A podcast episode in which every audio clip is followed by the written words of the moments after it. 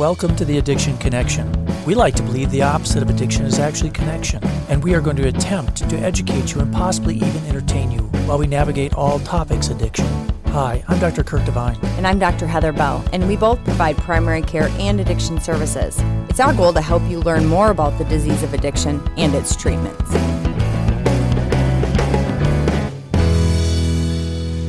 Here we go again. Here we go. This is um forgot how to do this. Apparently, we were supposed to do a podcast last Tuesday, and uh, well, they thought Heather had died in a plane crash, but it was a different plane. No, that's not true. That's that's horrible. It's so funny when we started this a little over a year ago now, we were doing like four of these a week. and now we can hardly do one. Yeah. The, It's the amazing truth what is, happens when COVID calms down and life happens and you have four kids. the truth is, we just didn't do it. so we're doing it today. This is the fiftieth, No. fifty second 50 second. addiction podcast. So And- last week would have marked a year. Yep. Oh man, that's bad that we missed that. But anyway, so this was the sixth Safe drugs. of the safe drugs, and That should be in quotes. I gotta say, my daughter-in-law is pretty depressed that we're ruining all these drugs. Yeah, I finally came up with what our seventh drug was going to be. I thought at some point we're going to have to like run out of drugs, but you know, I'm listening to this thing that we have to do for training 12 hours on psychopharmacology. And There's some other ones. the first one he just talked about, we're doing next week. So stay tuned. We're talking about amitriptyline. cool. Look at that. We actually knew our next drug at the this. See, we might be a week late, but we're going to be ready to go next week. Anyway, go for it. So this is a uh, a medication, Imodium, or well, we can't use a trade name, loperamide.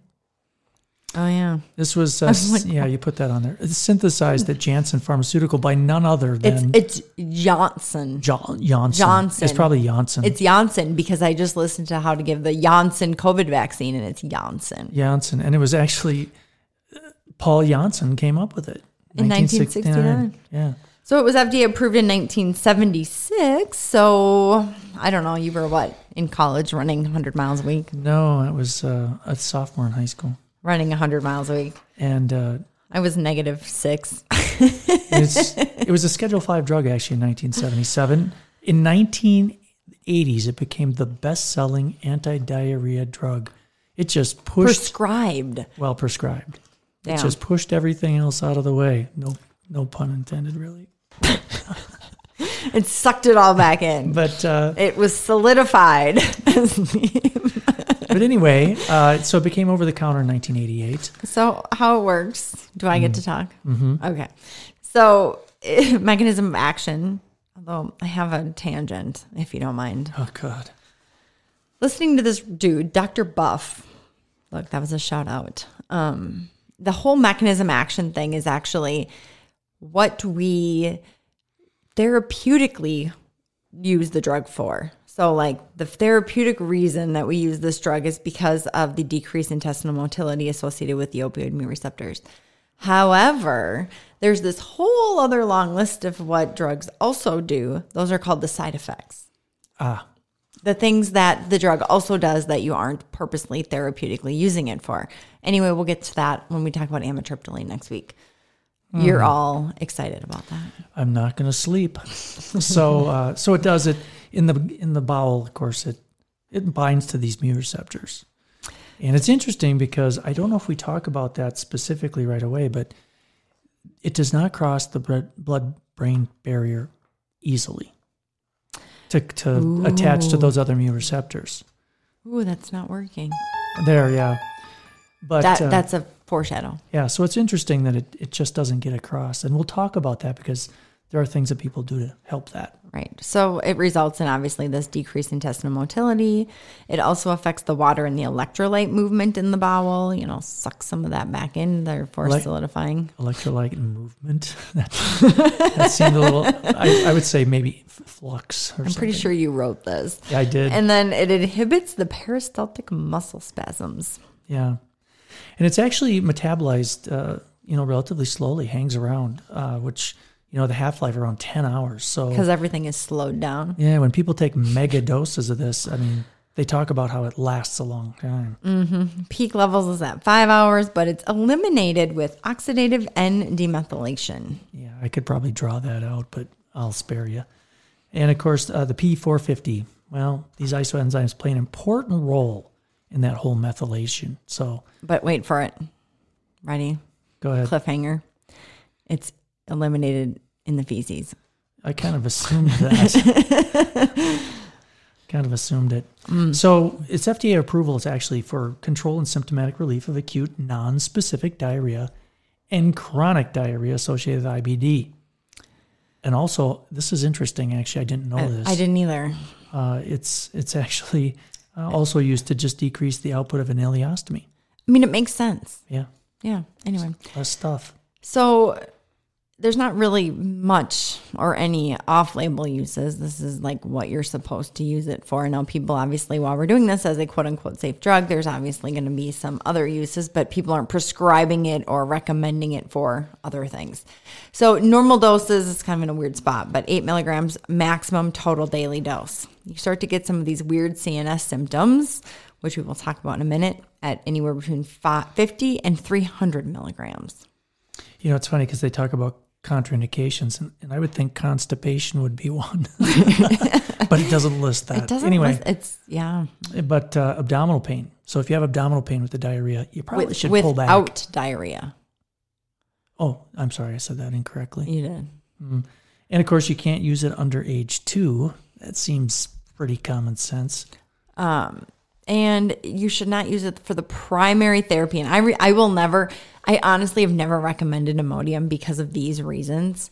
Just be the fear of what if, like acute dysentery. Not that that happens around here, but acute ulcerative colitis, which you usually know that ahead of time. But this is why I don't ever recommend Imodium in case it's Salmonella, Shigella, or Campylobacter spelled Campylobacter wrong there, but you do not want to use Imodium in these drugs because it keeps those toxins associated with these infections in the gut longer and can make you more sick. Yeah, and if you have C. diff, Right. that'd be a problem. Pseudomembranous colitis. So, since I've never been pregnant, can you take this in pregnancy, Doctor No, you Pregnancy should not. Bell? It's category C, which means no one's really studied it, so they don't recommend it. Hmm. So yeah, not a lot of off-label stuff. I mean, we just I didn't come across one thing really, um, but it has a lot of interesting drug interactions. I think that's the the interesting part that actually plays into how people misuse it. Um, you know, some of the common drugs, it's like quinine and ritonavir. Some of these ones that we're hearing in the news now with COVID, uh, not COVID, and all these different Yeah, things. just these, yeah. And, yeah, so things we don't really prescribe a lot of, but I love the side effects and actually was kind of surprised and maybe you just don't know how to write so I can read it, but only 5% of people get constipated from it. At normal I was doses, just, just going to say, I'm assuming when you read if you take 20 times the normal dose, yeah, you may have a little trouble. Um, but yeah, dizzy, dizziness, nausea. Hmm. So can't, and this is kind of off in the weeds. I, I you hate- get to do this part yeah, it- because, it's kind of confusing. but I like it. It's cool. But one of the interesting things is when they were looking at this drug, and they were trying to decide whether or not you could become ad- addicted, truly have dependence on on Imodium. Actually, in some of the stuff I was reading, it said that they uh, they had done the naloxone challenge pupil test. So I like this. This is a historical thing. I mean, it's it's far history because this happened before I was even born. Yeah, yeah. And so I came across this paper which talked about the naloxone challenge test. And basically, uh, treatment places would use naloxone to tell whether or not somebody really had an addiction to opioids or mostly heroin. Before they started them in methadone treatment, in case they were faking it. it's like, yeah, I'm just walking around faking opioid addiction.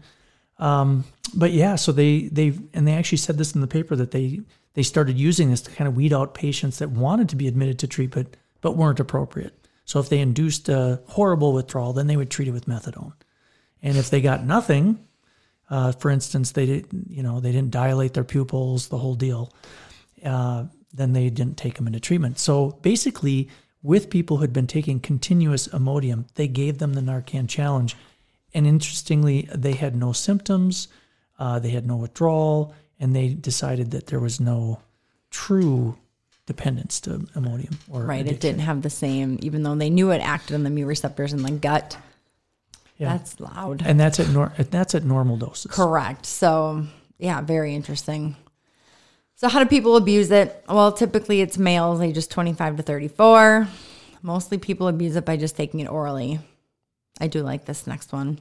2012, a guy made an extract with vodka and mixed it with cannabis and smoked it. And he did get what he described as a mild opioid like high. Yeah. And uh, and there's lots of different ways. You know, there, there's actually this study that was done by Gumman et al. Gumman, I don't know, Gumman, like your gums, Gumman. Yeah. Um, but it was a, he actually did a study on intentional exposures just to see what they were getting and experiencing at the poison control. And in fact, what they what they found between 2010 and 2015 that it actually went up almost hundred percent the number of calls they were getting. Isn't that crazy? Yeah. Intentional. Yeah. And actually, if you look back into like 2003 and four or whatever, there was like six or eight calls a year. it was it. that low. Yeah. And all of a sudden in the 2010, but think about when the opioid, Right. And we'll get to that. Like, Yeah. you know, it wasn't necessarily wanting to be abused for itself, but to help with the withdrawals. So, you know, we really didn't talk about, um, and I should just mention this too, at these doses, some of the side effects that can happen, especially the QTC. no, it comes in here. Oh, you have it in there? I didn't see it. Oh, maybe I don't. Oh, it No, didn't, it I didn't don't. make It it. didn't but, make it. But the biggest Oh. toxicity issue is actually the whole issue with uh, getting these cardiac toxicity. No, that's the very last article we talk about. Oh, okay. so keep going. So let's talk about the online forums. Yeah. So often, like kind of just alluded to, uses for used for opioid withdrawal. So you know, the average suggested dose online was you know maybe take seventy, although people are taking hundred to two hundred typically to help with their opioid withdrawal. And uh, at, one point, twenty five percent of the posts on these online forums discussed this euphoric effect or analgesia quote to the poor man's methadone. So, you know, kind of that maintenance or help to withdraw off of their drug of choice. Yeah, and as I kind of I kind of page through Reddit and Arrowwood, I always say Arrowwood, but it's Arrow. How do you say that? I always say Arrowwood, but Arrowwood. It, it doesn't seem like it should be that way. But uh, there was all these things about the different drugs that would lower the metabolism or somehow change it so that the levels of the uh, loperamide would go higher. And uh, it's interesting, omeprazole, cimetidine, gemfibrozole, these are not drugs that are that difficult to get, especially omeprazole. And they can increase the plasma concentration significantly, two or three times. right. And then there's other drugs that can also increase the plasma levels, although in a little bit different mechanism.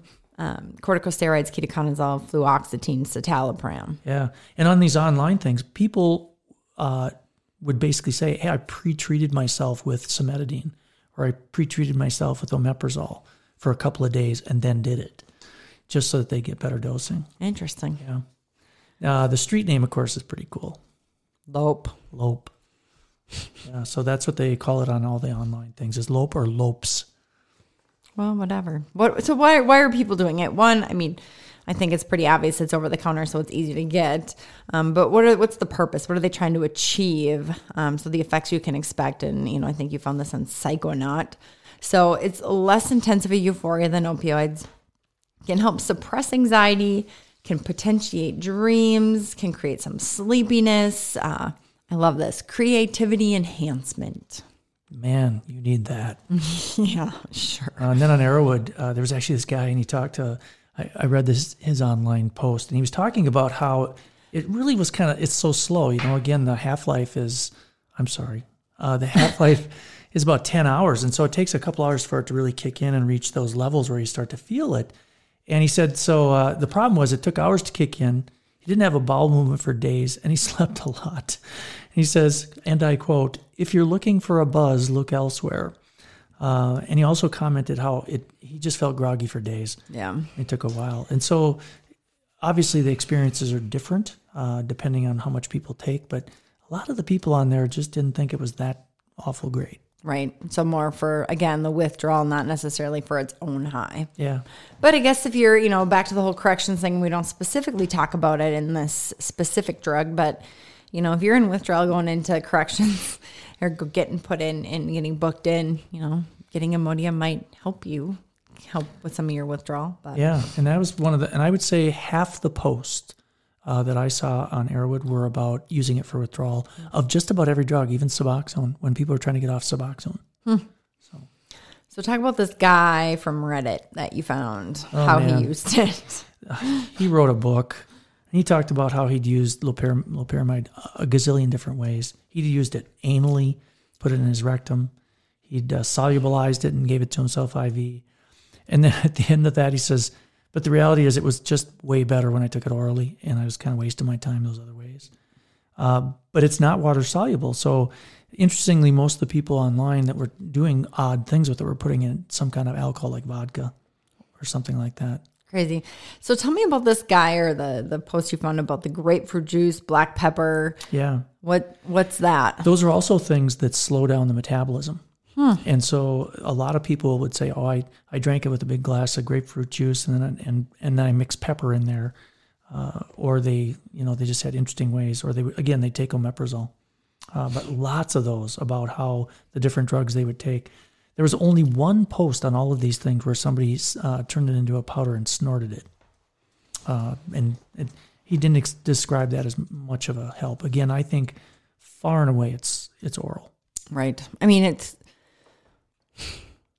because you got to take it in high doses anyway. And I don't know how you can take a super, super duper high dose to overcome that blood brain barrier issue and Yeah. snorting it. The funny part is on all of those posts, a lot of people talked about the blood brain barrier. That people said, "Oh, you know, you got to get to 100 milligrams before you get by the blood brain barrier, or you need to take this drug to get it by the blood brain barrier." Isn't that So people talked about that.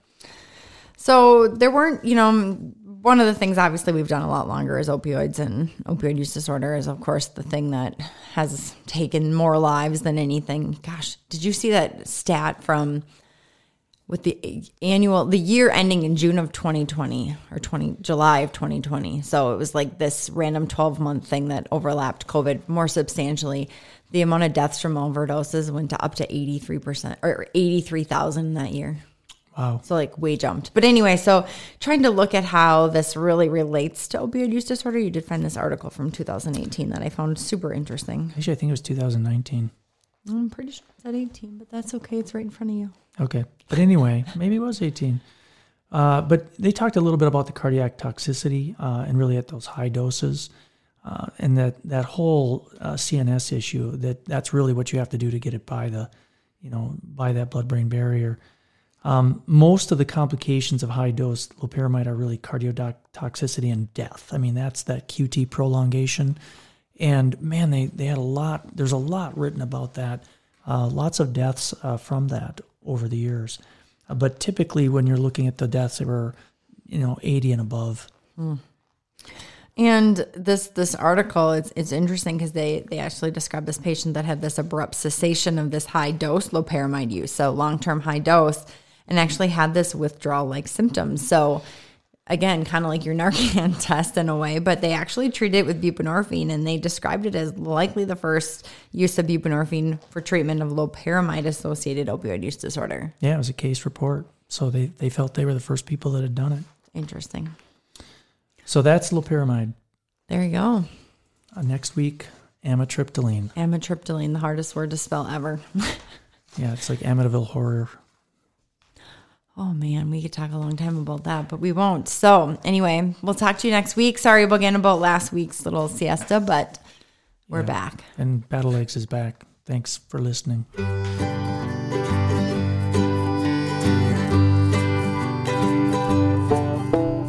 I went down to the local arena and asked to see the manager man.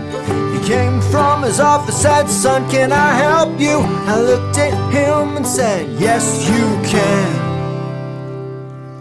Yeah, I wanna drive the Zamboni.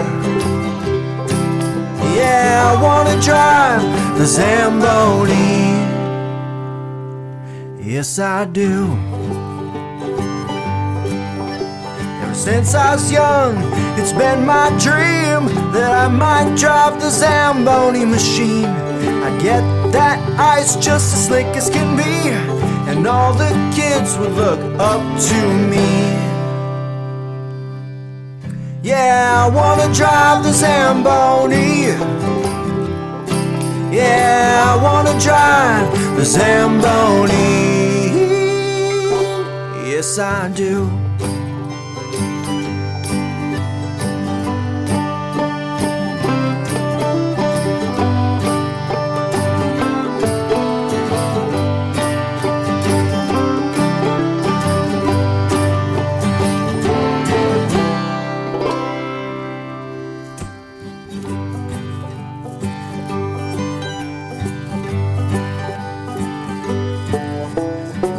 Manager said, son, I know it looks keen, but that right there's one expensive machine. And I got Smokey, who's been driving for years. About that time I broke down in tears. Cause I wanna drive the Zamboni. Yeah, I wanna drive the Zamboni. Yeah, I wanna drive the Zamboni. Yeah, I wanna drive the Zamboni. Yes, I do.